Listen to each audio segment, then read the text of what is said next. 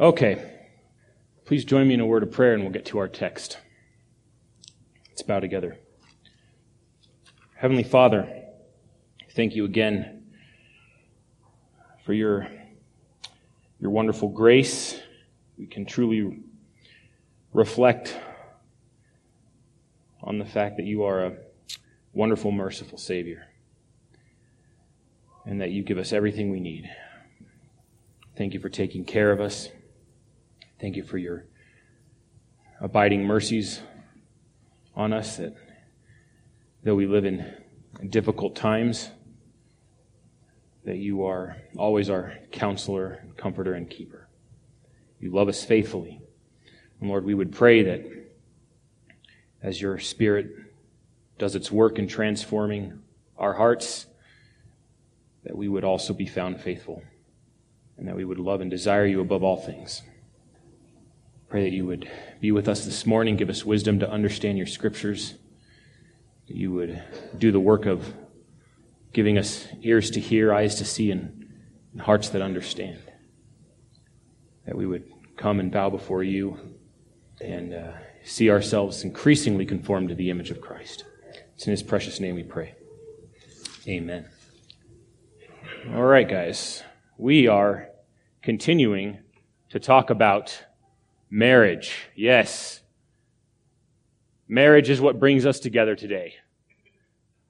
And just so you know, we are plunging the depths. We really are. I, I want us to really be blessed by this study. And so, given the, the breadth of what we are covering today, um, some of it may seem a little disjointed. I've done my best to sort of outline it so we kind of have a, a logical flow, uh, especially of what it means or what it looks like for a man to love his wife as Christ has loved the church.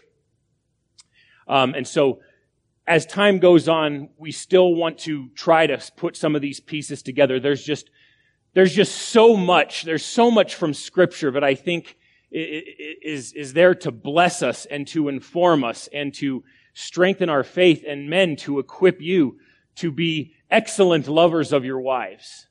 Um, and, and, and yes, there is a difficulty in bringing all of this together. So, like I said, if you guys ever want to uh, brush up on some of this stuff or, or talk about it in greater depth or you need more details. Obviously, when I'm up here, I can't qualify everything. I have to preach the word of God. That's what I am assigned to do. And so you can't always back up two steps and say, okay, now when I say that, I mean this or that. Um, so in some sense, you're going to have to give me the benefit of the doubt so I can be thorough, but also want to also uh, give you the benefit of the doubt when it comes to any follow-up questions uh, you may have, and I want to be able to uh, open my home to do that. So uh, Katie and I would. She's looking at me like, we are? Yes, we are. Um, we would love to open our homes in the afternoon to you guys if you want to come over and spend some time with us, uh, especially as long as we uh, are in this study. And let's just say that starts today. Um, so uh, if that's something of interest to you, please, please let us know. I think we both enjoy talking about marriage and and uh, really refreshing ourselves with all the blessings that are contained therein. So um, I, I, think we can continue to uh, see iron sharpening iron and uh, go forward in faith and in the power of the Holy Spirit as we enjoy this grace of life together. Uh, so with that, we can open our study today and we will be really going off of the same three passages we did last Lord's Day. That is Colossians chapter 3, Ephesians 5, which will be the primary passage. And then, of course, 1 Peter chapter 3, all of which contain duties both for husbands and wives in their relationship to one another, specifically in the confines of a distinctively Christian marriage. That's how scripture instructs us. We want to, we want to embrace not simply traditional marriage, but Christian marriage. That's what I want to see for us. Christ honoring, Christ glorifying marriages where we are obedient to our individual callings that incidentally mesh into one as men and women. But of course, we address the men first, and we've spent already about three some odd weeks in underscoring God's high calling to men as head of the household and as lovers of their wives. And so we got specifically into men loving their wives uh, last Lord's Day, and we're going to continue in that study continue in that study this morning.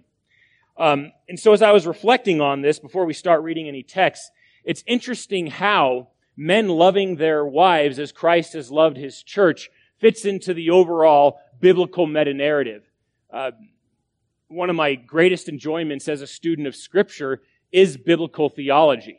And biblical theology, more or less, is the study of the, de- de- the development of certain themes from Genesis to the book of Revelation. It's amazing how these things all fit together. I would say biblical theology is even more profound than systematic theology, and most of us are familiar with that. But I was thinking of this issue of of cutting. It was brought to my attention by a well-known teacher, but I kind of looked in scripture to see how this theme of cutting is developed. It's really interesting. It's really interesting also to see how marriage fits into this, especially when it comes to loving our wives. So pay attention here. We first see division in the opening chapters of the Bible in the book of Genesis. We see God doing some cutting. He divides light from darkness. He says, let there be light, and there was light. So it was. So he divided the light from the darkness, and of course we know the story. Darkness is night, the light is, he calls day. Well then God does more cutting. He cuts the waters above from the waters below. So we have the oceans, and then we have this vapor or water canopy, depending on who, you, who, who you're reading. But he divides water from water. And then as the narrative continues, God cuts again. He cuts the water below from the land, and so dry land appears. And on and on creation continues. And then a very fascinating thing appears as we read on in the narrative. In the sixth day, when he creates man and woman in his own image, he puts the man asleep and he cuts the man, cuts the man open and takes his rib out and fashions for the man woman. And as men everywhere can attest, God is truly a master of his craft. And he brings the woman to the man and presents to him his wife. And as the narrative continues, the man and his wife are told to take dominion, to be fruitful and multiply, to subdue the earth. And no sooner are they given that command when in chapter 3, the man and his wife sin, they eat of the forbidden fruit, and more cutting occurs. Cutting of the tragic variety the man and his wife are cut off from the presence of God. And so what does God do? He begins his saving work. He cuts down an animal so that the man and his wife can be clothed and their shame can be covered and he allows them to live, live a very long time, several centuries in fact, and they are still fruitful and they can still multiply. And men begin to call upon the name of the Lord and mankind grows on the face of the earth. But also with that growing in population, there is a growth in wickedness. And so God cuts man off from the face of the earth. The cutting continues. And not only is evil wiped out, but God in his grace, you could say, cuts for himself one family headed by Noah and so mankind can continue to dwell on the earth and enjoy fellowship with God. Once again, population of mankind grows, men begin to fill the earth. And out of this out of this mankind, we see God choose Abraham. Abraham the pagan, Abraham the unbeliever, that through him all the tribes of the earth would be blessed. And the mark of this was the cutting away of the male foreskin, more cutting, to identify a peculiar people. And as Abraham finally, uh, family grows, he becomes Israel, this nation that was promised to come out of him. And what would be the sign? The sign of circumcision, this cutting away. And then he would give them a law, a law cut from stone. Though Israel said they would obey this law, they disobeyed. And what happened? They were cut off from the land, but not without a promise. And this promise would involve more cutting. He would, the Lord in His mercy would bring about a new covenant where He would circumcise the hearts of His people. He would cut around their hearts and remove all the sin and corruption and give them new life, give them new hearts so that they would be responsive to Him and obey His commands and love and trust Him. And all these promises all this cutting anticipated the most important truth of all. That Jesus Christ, the promised Messiah and the Father's supreme act of love and grace toward man would give himself up for his people. That Christ himself would have himself cut open so that those who were formerly cut off could be united in love through faith to God. And that act of love, men, is the standard of how we love our wives. That just as Christ laid himself down for his bride, so we are willing to be cut open to lay our lives down for our wives and by extension, our families. Yes, we are the heads of our household. Yes, we are the leaders of our wives and families, and yet with this leadership comes a great responsibility. And this responsibility holistically is expressed primarily through godly, Christ like love. And this love is expressed in a variety of ways, and we discussed that in depth last Lord's Day. And a man truly must be all of these things. And not so that he can merely feel like he has some purpose in life, not so that he can feel good about himself, but so that he can free his wife to fulfill her God-given calling and purpose. The man not only bears the glory of God, but also becomes a channel of the glory of God, meaning that in our pursuit of glorifying God by faithfully loving our wives, our example is seen and other people may give God glory. And yet this is how we are called to lead. It's the example we are called to set. And so we continue in our study today. We love our wives. Is interesting quote from Andrew Sandlin in his book Creational Marriage. He points out that you don't near, you don't merely marry the one you love, you love the one you marry. There is something about love that is sustained throughout marriage. That is the commitment of the man, the godly man, to his wife is to love her and to love her well. And if we fail to uphold this directive, we are ultimately being not manly men, we are being effeminate men. We keep warning ourselves about that. And, our, and in our effeminacy, we give up our strength, which is an invitation to, for our women to be masculine. We're called not to give our strength to women. We'll talk more about that later. But rather to be the strength of our woman to love, to cherish, to take dominion and build a life with. So that loving our wives means helping her fulfill her calling as a wife. And men, if we fail at this directive, the more difficult it will be for the wife to fulfill her calling as a woman in the home. And it will be difficult for her not to usurp your position as head of the household. Some introductory warnings so that they're said if you don't lead your wife and your family spiritually, then she will be tempted to take up that mantle because she will not want her children as spiritual orphans. Either that or she will simply follow your example and the kids will not be poured into at all. Neither shall we. Neither will she. So, say all this to emphasize the current crisis point in masculinity. And that is precisely why we go to the scripture and talk about love. Seems a little, you know, peculiar to us because love is typically thought of as more of a feminine quality, a caring, nurturing characteristic. But I'm talking about love this morning precisely because love is masculine. It is tender. Yes, it is nurturing, but it is a masculine directive. And yes, love is the greatest commandment. So it should make sense to us that when it comes to the marriage union, love is the man's primary responsibility. And yet, as men continue to abdicate headship in their home, I think love is increasingly seen as a responsibility of the wife. And this is where we say that throughout scripture, men are, or women are never commanded to agape their husbands.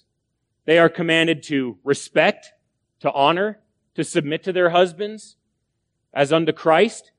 Yet the duty to love falls to the husband. And if you love your wife well, men, it will be difficult for your wife not to honor and respect you. As we said before, the man who truly loves his wife should not have to loudly demand that she submit to his leadership. If you love well, if you love in a Christ-like, consistent manner, there is something that is that, that allows the woman to naturally be drawn to submit to you. When we look in Ephesians 5, we can continue in our study of marriage and our study of the man loving his wife. As we know, loving one's wife begins with the gospel of Jesus Christ. If you're not there already in Ephesians 5, please draw your attention to verse 25. Paul says this, husbands love your wives just as Christ also loved the church and gave himself up for her, so that he might sanctify her, having cleansed her by the washing of the water with the word, so that he might present to himself the church in all her glory, having no spot or wrinkle or any such thing, but that she would be holy and blameless. And so we'll stop our reading right there. And we spent a decent amount of time in this text uh, last Sunday. But one thing we have to note here, because we recognize the respective roles and duties in the household.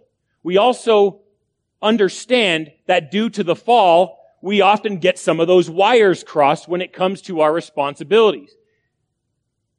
Even after, immediately after the fall of man, the Lord said, said to the woman that your husband will rule over you and your desire will be for him.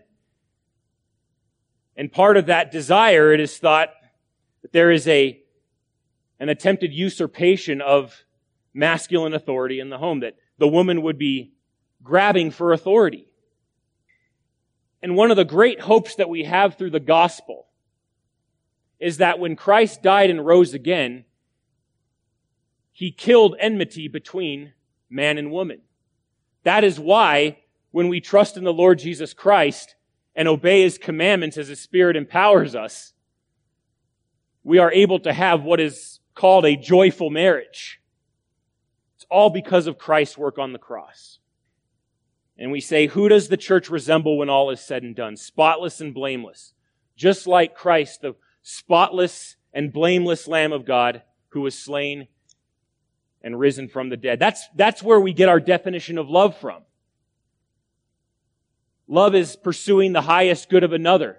And so men, when you pursue the highest good of your wife, you are helping her pursue Christ's likeness. You are helping her to be more like Jesus. That is, you are assisting in this process of sanctification. You are aiding and abetting her sanctification so that she is cleansed by the washing of water with the word so that he might present to himself the church in all her glory, having no spot or wrinkle or any such things, so that she would be holy and blameless. Your directive, your goal for your wife is a reflection, a direct reflection of Christ's mission and purpose for his church. And that is why you love her. And God has equipped us for that task. And so going over very quickly from what we went over last week and get us up to speed today, we found four particular characteristics of godly love that a man is to express. The first is, of course, is a love that provides. It's a love that provides. Secondly is a love that protects. We not only provide for our wives, we protect them with our very lives.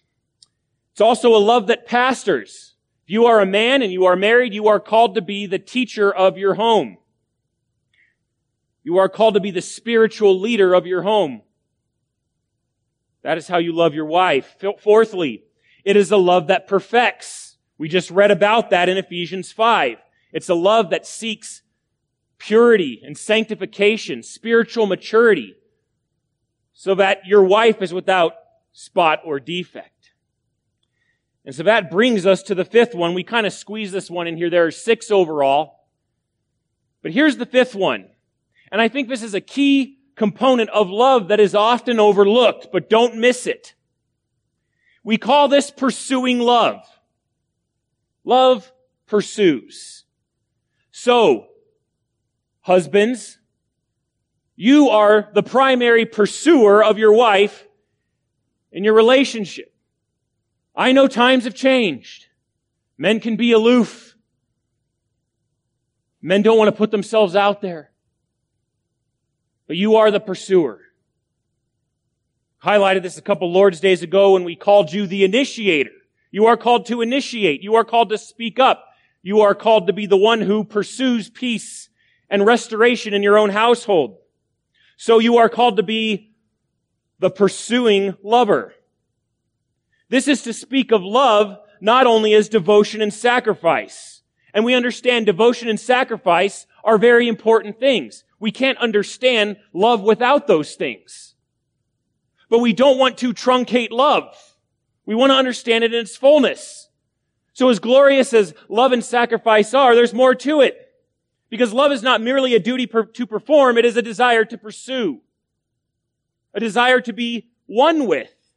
A desire to bless and to see, um, for, for the man to bless and see his wife flourish and enjoy that flourishing with his wife.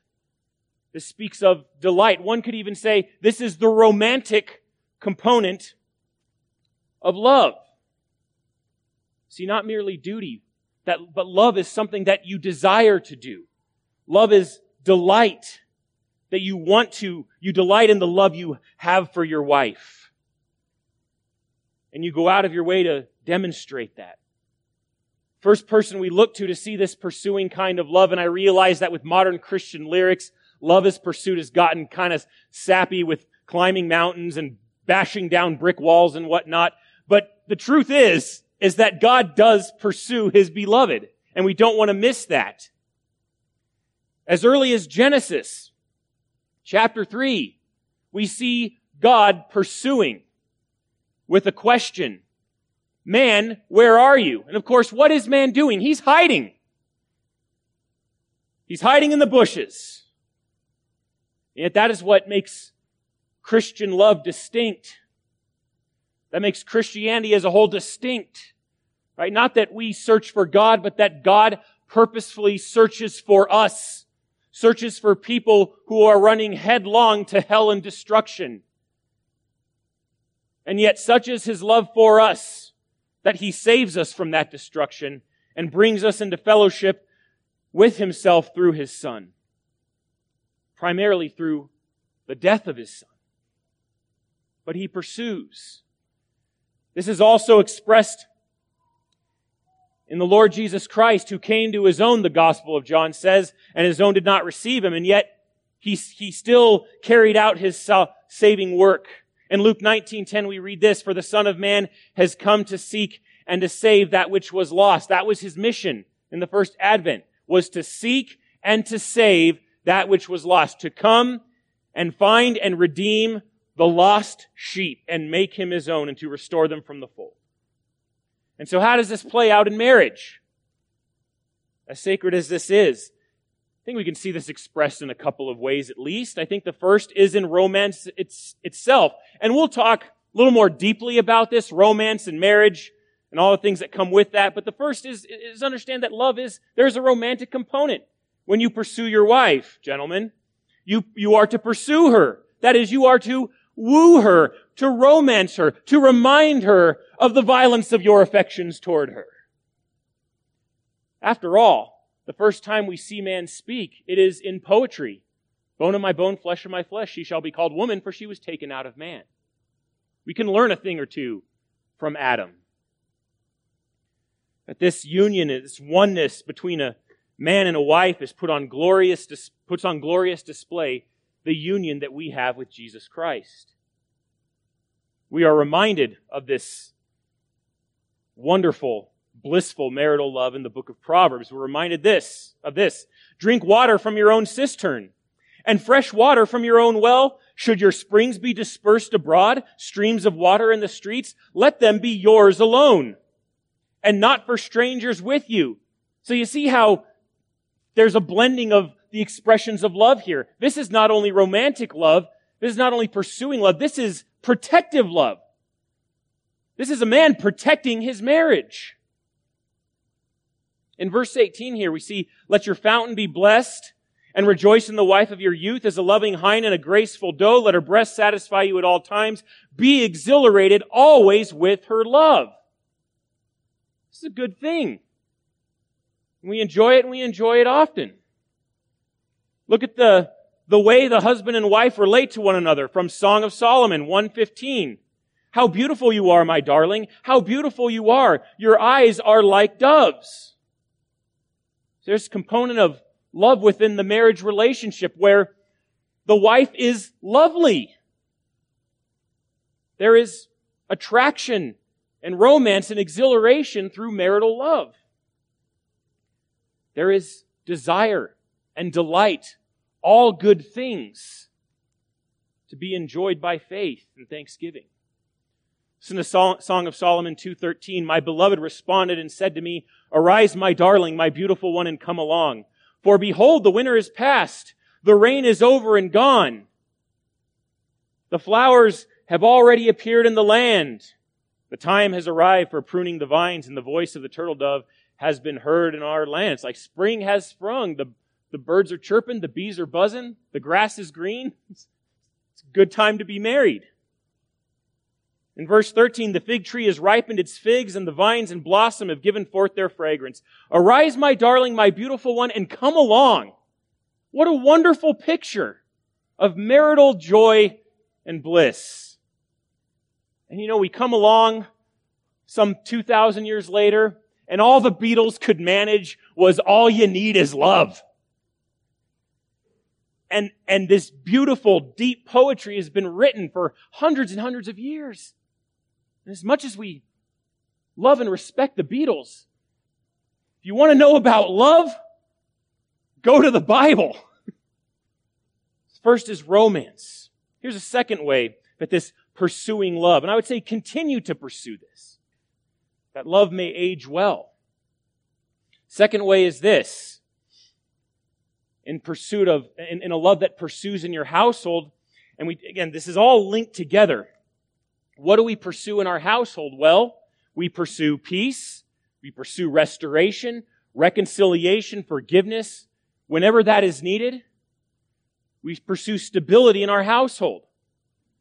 True Christ-like love in the household is a love that stabilizes, is a love that holds the marriage and the household firmly in place and guards it from any threats, whether internally or externally. But this goes back to this very important truth that we talked about, men, that as men, as heads of your household, as lovers of your wives, you are the initiator. You pursue those things that achieve peace in your household. And I said, even, even if you are the one wronged, you are the one who initiates contact. You are the one who shepherds your wife to peace under your roof. So that is love that pursues. Sixthly and finally, and this will take the bulk of our study this morning, I think we'll get through it. But this one, keep in mind, characterizes the previous five. Okay? So the previous five characteristics of love are all going to be linked to this one. And this one may be the most profound. It is what we would call persevering love. Persevering or preserving love. So whether your love provides, protects, pastors, perf- perfects, or pursues, the idea of persevering love is that your love continues to do all of these things. This underscores the commitment and perpetuity of marital love. And as men, as Christian men, we are men of commitment. We understand our obligations we understand that we are called to persevere. As delightful as marriage is, I have never once heard a man or a woman say that marriage is easy. Not once. Marriage can be difficult. And what a marriage takes is men with backbone, men with a spine, men who are able to persevere through the difficulties of marriage, whether those marriage are, whether those marriage issues are interpersonal or just with the issues of life. Difficulties will come, but it is a blessing. It is a grace of life that God has brought a man and a woman together to face the, the challenges and afflictions of life as one on a united front, trusting God together. But in this, men, you are to lead. You are to be marked by your perseverance, by your steadfastness, by your desire to keep loving your wife and pouring into her.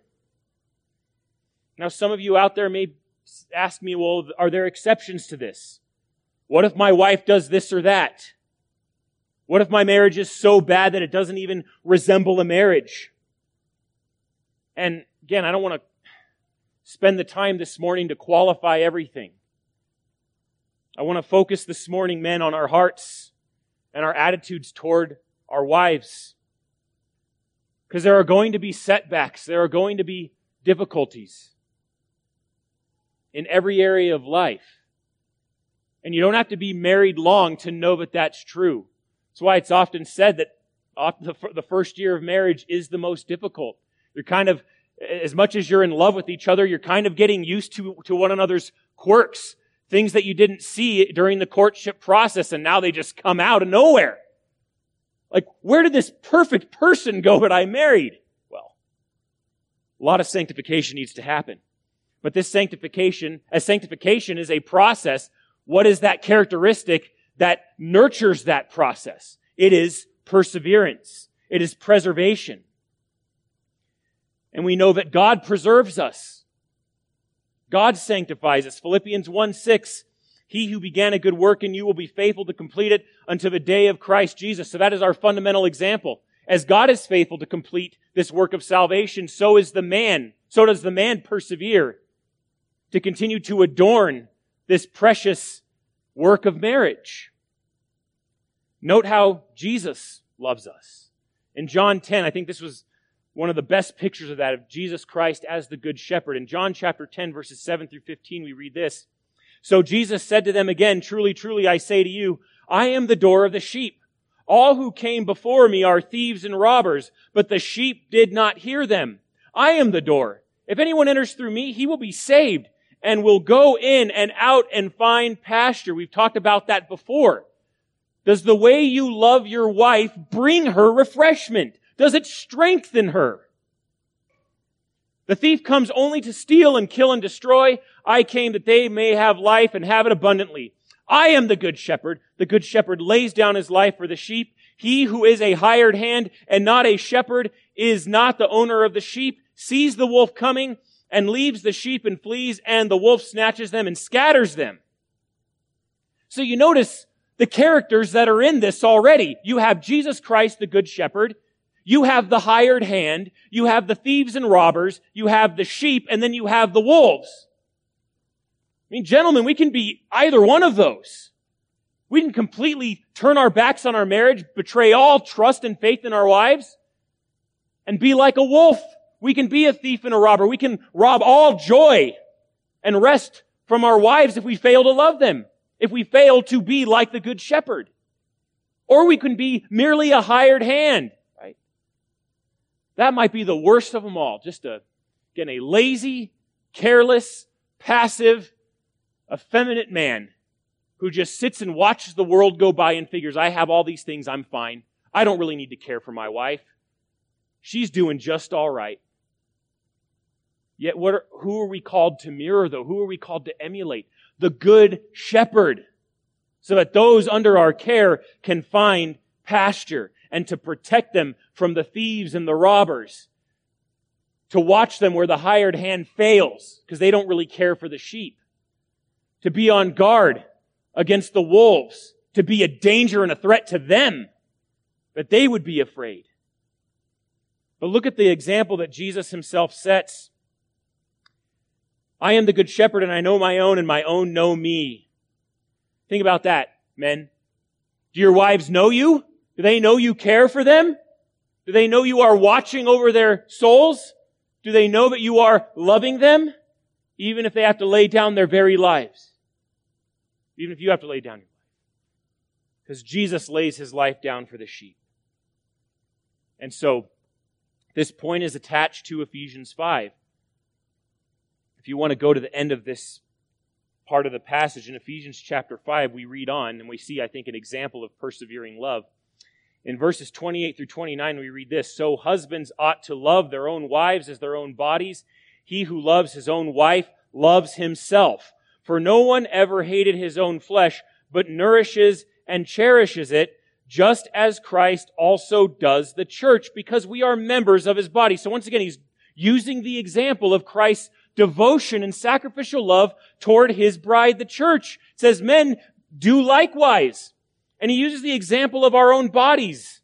We love our own wives as our own bodies. That's the most, I think, clear example. I think obviously, unless, unless you have some serious medical issues, look around, men take care of their bodies. We try to make sure we get plenty of rest, hopefully plenty of sunshine, food, water, all those things that are necessary to having a good life. We look out for ourselves. Kind of the same line of thinking as love your neighbor as you love yourself. I think we sometimes do not give ourselves enough credit as to how much we love ourselves. Oh no, I deny myself. I hate myself. There's so many bad things about me. Oh, cut it out. You love yourself. You look out for number one plenty.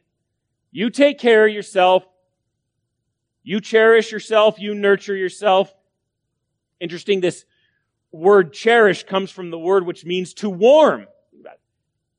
So you keep yourself sheltered, safe, warm. You keep from getting cold. And in the same sense, we, we, we take care of our wives. We treasure them. We cherish them. We keep them warm. We nourish them. Just as we feed our own bodies, we nourish our wives. This word nourish is also used later on in the book of Ephesians. Chapter 6 verse 4 says, Fathers, do not provoke your children to anger, but bring them up in the discipline and instruction of the Lord. That same word there is used as bringing them up. It's to nourish them. So this is an ongoing process. That's why we call it persevering and preserving love. You are preserving your wife. You are persevering. You are committed to loving her as you do yourself. It says he who loves his own wife loves himself. No one ever hated his own flesh but perishes. And once again, pointing to that example, just as Christ also does the church. Though Christ is the head, he cares for his body, cares for the church. And we are all members together. And so we love our wives. Another, this is another struggle I think we have. You know, when we talk about persevering, I think we do so Again, not really understanding what perseverance, what perseverance takes and what it looks like. And I think this is a struggle for men. See, here's where we find, I think, the struggle of our day. We do struggle in perseverance. And I think we, I think we struggle primarily through what is known as, here it goes, if you've read It's Good to Be a Man, you'll know what I'm talking about. Struggle with what is called white knight syndrome or simply white knighting. You know, we typically think of that as a virtuous, chivalrous thing, right? Oh, the, the, the knight clad in white on his, on his noble steed comes galloping to my rescue. But it is used today in the pejorative. It's not seen as a good thing. It is defined as this in, in, in seems a few places. That white knighting is defined as men who derive their value from defending damsels in distress against evil forces. They are willing to engage in a fantasy to achieve this, imagining evil women to be damsels and good men to be dragons. So you note that white knighting already introduces us to a distorted view of masculinity and a distorted view of femininity. And so we would say, yes, it is, I mean, there are such things as damsels in distress. You know, we are to honor our wives as the weaker vessel, speaking, which speaks primarily to, I think, physical weakness. There may be some emotional weakness involved, but I think primarily to physical weakness, and that is why we protect our wives. But we also have to persevere in that. So we understand that defending damsels, damsels that are truly in distress, is a good thing. But there is a way of defending damsels in distress that is weak and ungodly. And note how this definition says evil women. It says if we characterize all women to be damsels in distress. And we look at good men to be the dragons that are slain. So that means, so, so white knighting in a sense is actually attacking good men in order to protect evil women. Or you could say in the case of Christian marriage, where we basically cave to our wives ungodly words or ungodly emotions or ungodly thinking. And it does happen. This is a hard teaching, but we must accept it. And we must continue to pass it on. In some ways, it looks like this. It's when a man caves to his wife's emotion, emotions, or goes back on a decision because that decision or that course of action will simply make her mad at him. And of course, we understand that this takes a lot of wisdom and can be applied case by case, where we have to discern as leaders of our household when certain decisions may actually harm our wives or our families and know when her counsel presents a better path forward. That is such a thing. But what I'm talking about is when men have no conviction, they have no spine, they have no intestinal fortitude, and when they, when they charge into battle, when they have a course of action, especially one based on biblical truth, and their wife objects to it, or their wife lets her husband know that she is displeased with that, and reacts in an ungodly way, via, you know, anger or the silent treatment or whatever accompanies that, the man immediately buckles. He immediately folds. He immediately loses all of his conviction so that his wife will be quote unquote happy. Yes, men do this. And it needs to stop. and, and sometimes men, that means against all popular conventional wisdom, what that means often, men, is being able to tell your wife no.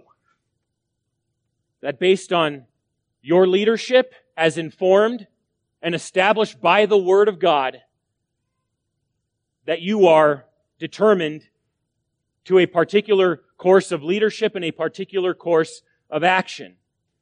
And there's going to be a lot of instances when this happens. You're a married man.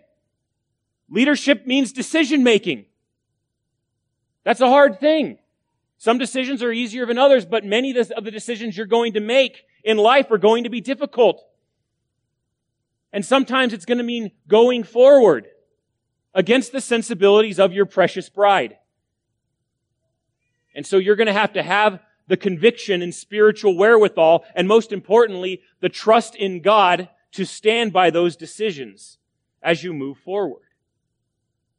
See, the thing with white knighting is that even though it seems noble on the exterior, it ultimately embraces a counterfeit masculinity.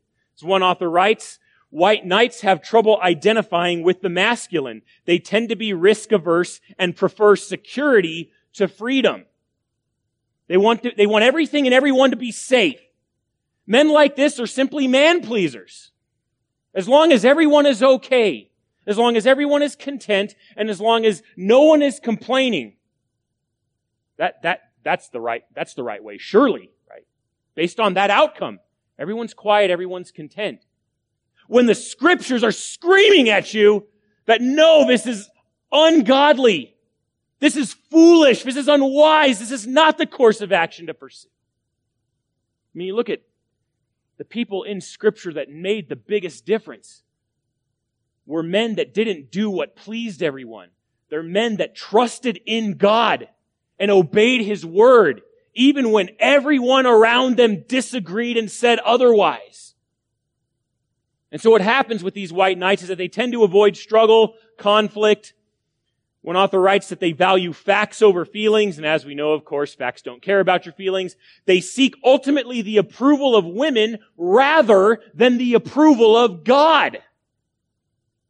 And this dysfunction perpetuates this cluelessness about the distinctive biblically uh, ordained roles of men and women. And so what this, and so I think the fallout of this is pretty grave.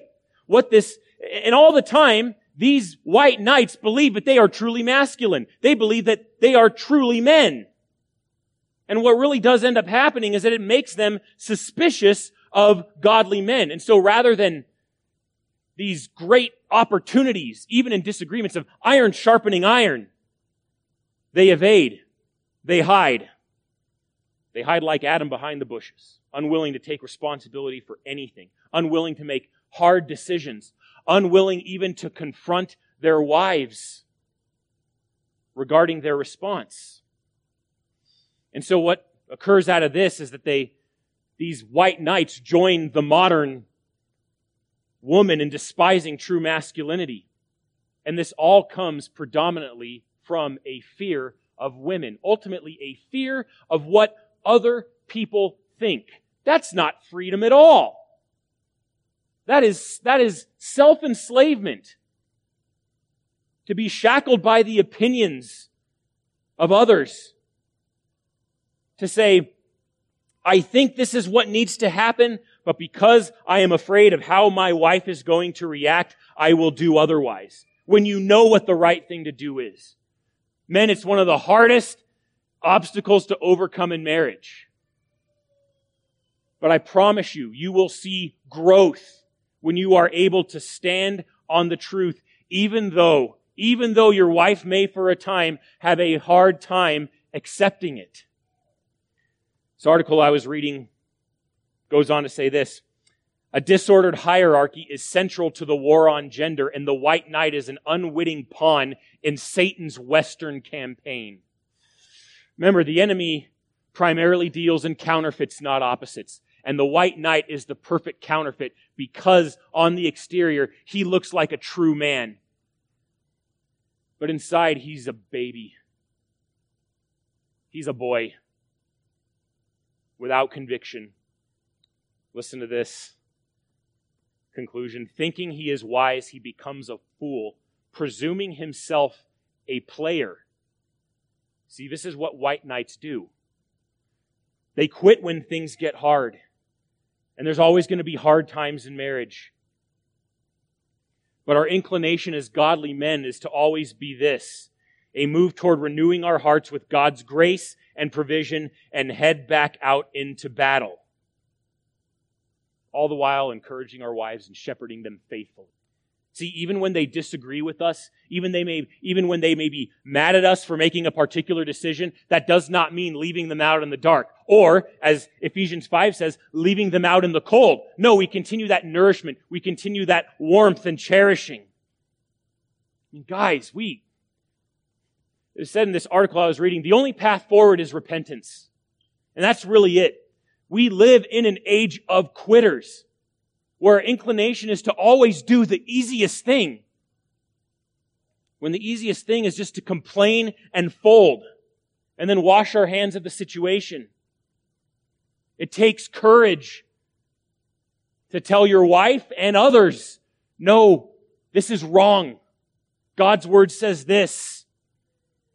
There's some, even some good examples of this in Scripture.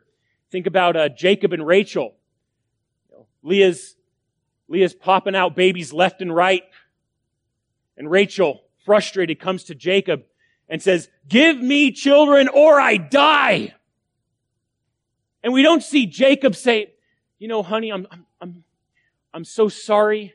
You know, you're right. You deserve children. I'll go and tell God that he's mistaken. I'll go, I'll be polite. But, but, but what does Jacob do?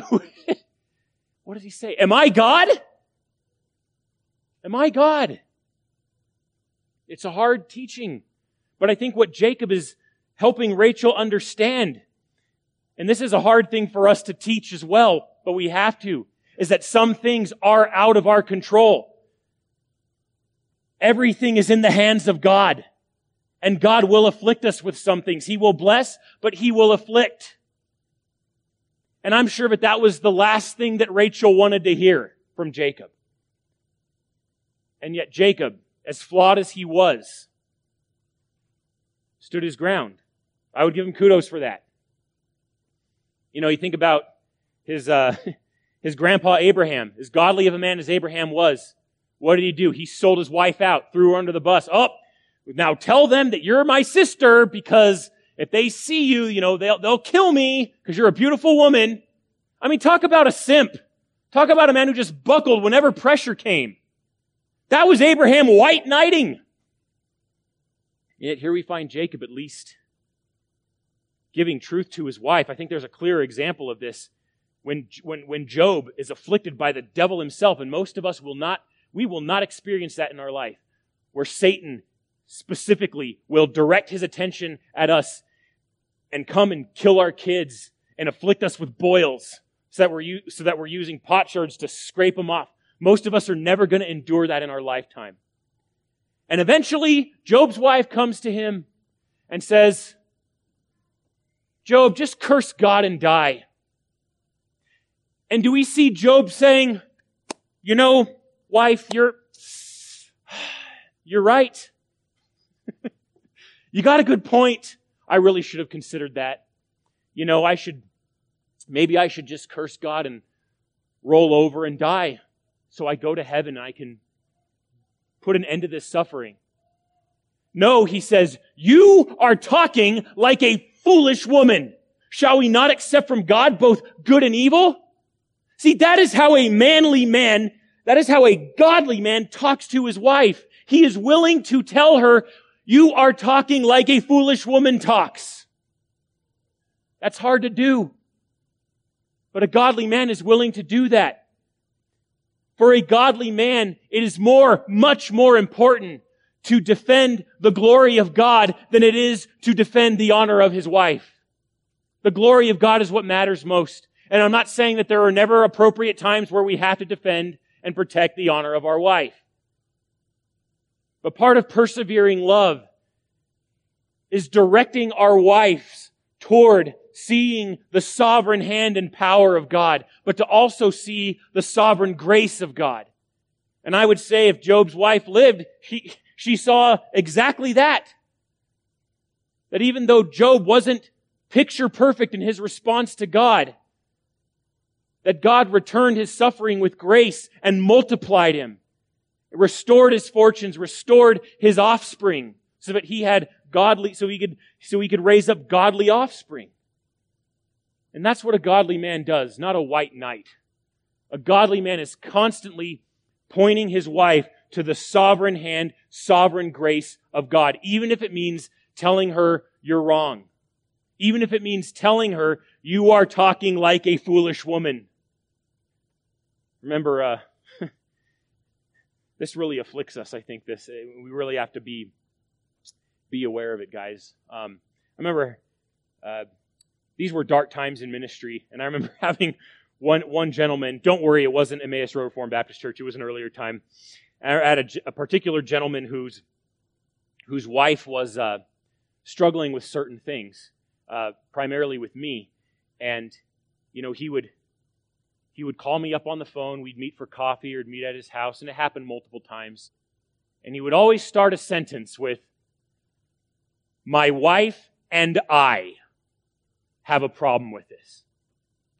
Call his wife Karen. Karen and I, Karen and I are really struggling with this. Karen and I have a problem with you. Karen and I have noticed this.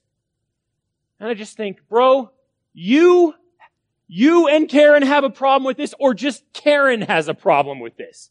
And it turns out Karen had a problem with it.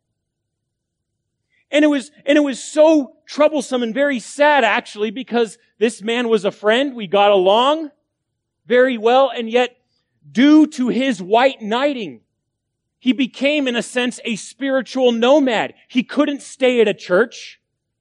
Seemed like they were always moving on from one church to another, but it was because his wife always had a problem and he never stood up to his wife and said, you're talking like a foolish woman. We are committed, right?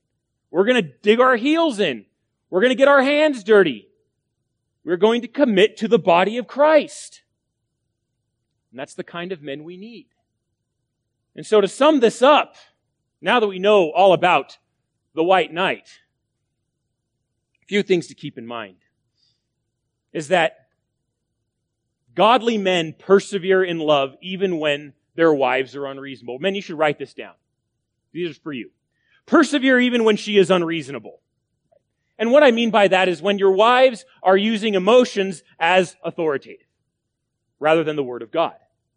When they feel a certain way or when they have, you're going to love this, when they have a peace about something. Sometimes we have peace about, a peace about something that we shouldn't have a peace about at all. Things that should disturb us. As a Christian man, you are called to take every thought captive to the Word of God and shepherd your wife to that same blessed captivity. Men persevere even when she's unteachable. We both go through this. There are times in our marriage where we simply don't want to hear it. That is one of the hardest things in marriage. There are seasons when you as a husband don't want to hear it, when you as your wife doesn't want to hear it. And yet, as a husband, as a godly man, you have to say it. continue shepherding her, continue nurturing her. Be faithful. Men persevere even when she is untrusting. Perhaps she has a hard time with trust. Perhaps there came along a time and you broke that trust and you have to rebuild trust. I think this is ultimately true when she is having a hard time trusting God. Again, just like Job's wife, hard times come along and you have to point her to the tr- unfailing trustworthiness and faithfulness of the Lord. That the one who saved her has not left her, he's not departed her, he's not forsaken her. And so you show her that trustworthiness by trusting the Lord and continue to walk with him even through the most difficult times. Because there's going to be times. Okay, you, you're going to live your lives together, right? You rise together, you go to bed together. You're going to struggle with a lot of stuff. Okay? You might struggle with trouble in the church. You might struggle with loss of friendships. You might struggle with childlessness. But you got to show her that you trust the Lord and be a godly man. I debated whether or not to include this one. Men persevere even when she is untouchable. We just talked about romance, right? Sometime love is not in the air. Cupid's quiver is empty, as it were or uh, fletching fell off the arrow. Those are difficult times in marriage as well, but as a wise man once told me, get after it. Continue pursuing your wife. Continue loving her. Continue showing her how she is lovely and desirable. Persevere in that. Persevere even when she's untouchable. Persevere even when she is inconsolable that men will probably be the most difficult times in your marriage is when you're is when the various sorrows of life afflict your wife and you just have to sit next to her i don't know why this makes me so emotional. Um, sit next to her and say absolutely nothing. So those are my five closing reasons. There is much more to say but uh, looks like we've got enough material for next lord's day. So in all these things men whether you are pursuing your wife, whether you are pastoring her, right? Whether you're protecting her, whether you're providing for her, whether you're doing any of these things, make sure that love is ironclad. Make sure that it perseveres. I think a good passage to close is from our scripture reading season. 1 Corinthians 13.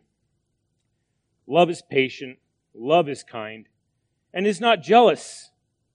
Love does not brag and is not arrogant, does not act unbecomingly.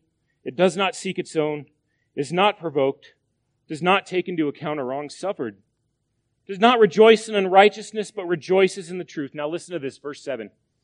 Bears all things, believes all things, hopes all things, endures all things. Love never fails. And as I love to point out, the Greek word there for never, very interesting word. It means never but it points to the value of persevering love, and we look ultimately to Jesus Christ. Right? Look to Christ, the author and perfecter of our faith, who for the joy before him bore the cross, despising its shame, and sat down at the right hand of the throne of God. Men, in whatever way you love your wife, make sure that love persists. Lord, thank you again so much uh, for your love for us. We thank you that your love for us never fails, and that as husbands, we can persevere in that love. We can persevere because we know that you are the one who gives us strength. We can persevere because we have that supreme example in Christ our Savior, who, although we were unlovable, although we were rebellious and wayward, you gently restored us. You laid your life down for us. Help us, God, to, by faith, follow that example. And we know we couldn't do it unless you gave us the strength to. Lord, I pray for not only myself, but every man in here. We, we know we face so many, so many cultural challenges, so many temptations to counterfeit godly, biblical manliness. We struggle to sometimes show faithful love to our wives, and so the easiest thing to do is to fold and to put on the cape of a coward that masquerades as a godly man, but to be men that have no courage, that have no strength, that have no conviction. And Lord, sadly enough, that ultimately have no love for you or for our wives, but we play pretend. And I pray, Lord, that we would, we would throw away that, the armor of the white knight and put on the armor of God and to love our wives faithfully, even if that means being contrary, even if that means saying no, even if that means saying the hard things. And there's so many more examples we could give. There's so many more scriptures we could, we could go to. Uh, but Lord, we trust that the truth revealed today will help us gird up our loins and be faithful lovers of our wives as we pursue them, as we uh, cultivate godly romance and delight and desire in our marriage, that we would have only eyes for our bride, and that we would be faithful. Lord, I pray that our love would be of the persevering kind, that even though setbacks and afflictions are inevitable, we would have the courage to stand in the face of all satanic onslaughts and simply trust in you. And that in doing so, we would also guide the hearts and minds of our wives and also our children to take every thought captive to the Word of God, to trust your process, to trust your wisdom and not our own, that we would mature to godliness, that we would mature to Christ like beauty, that you would be glorified in our homes. Lord, we thank you and praise you for all these things. In Jesus' precious name, amen.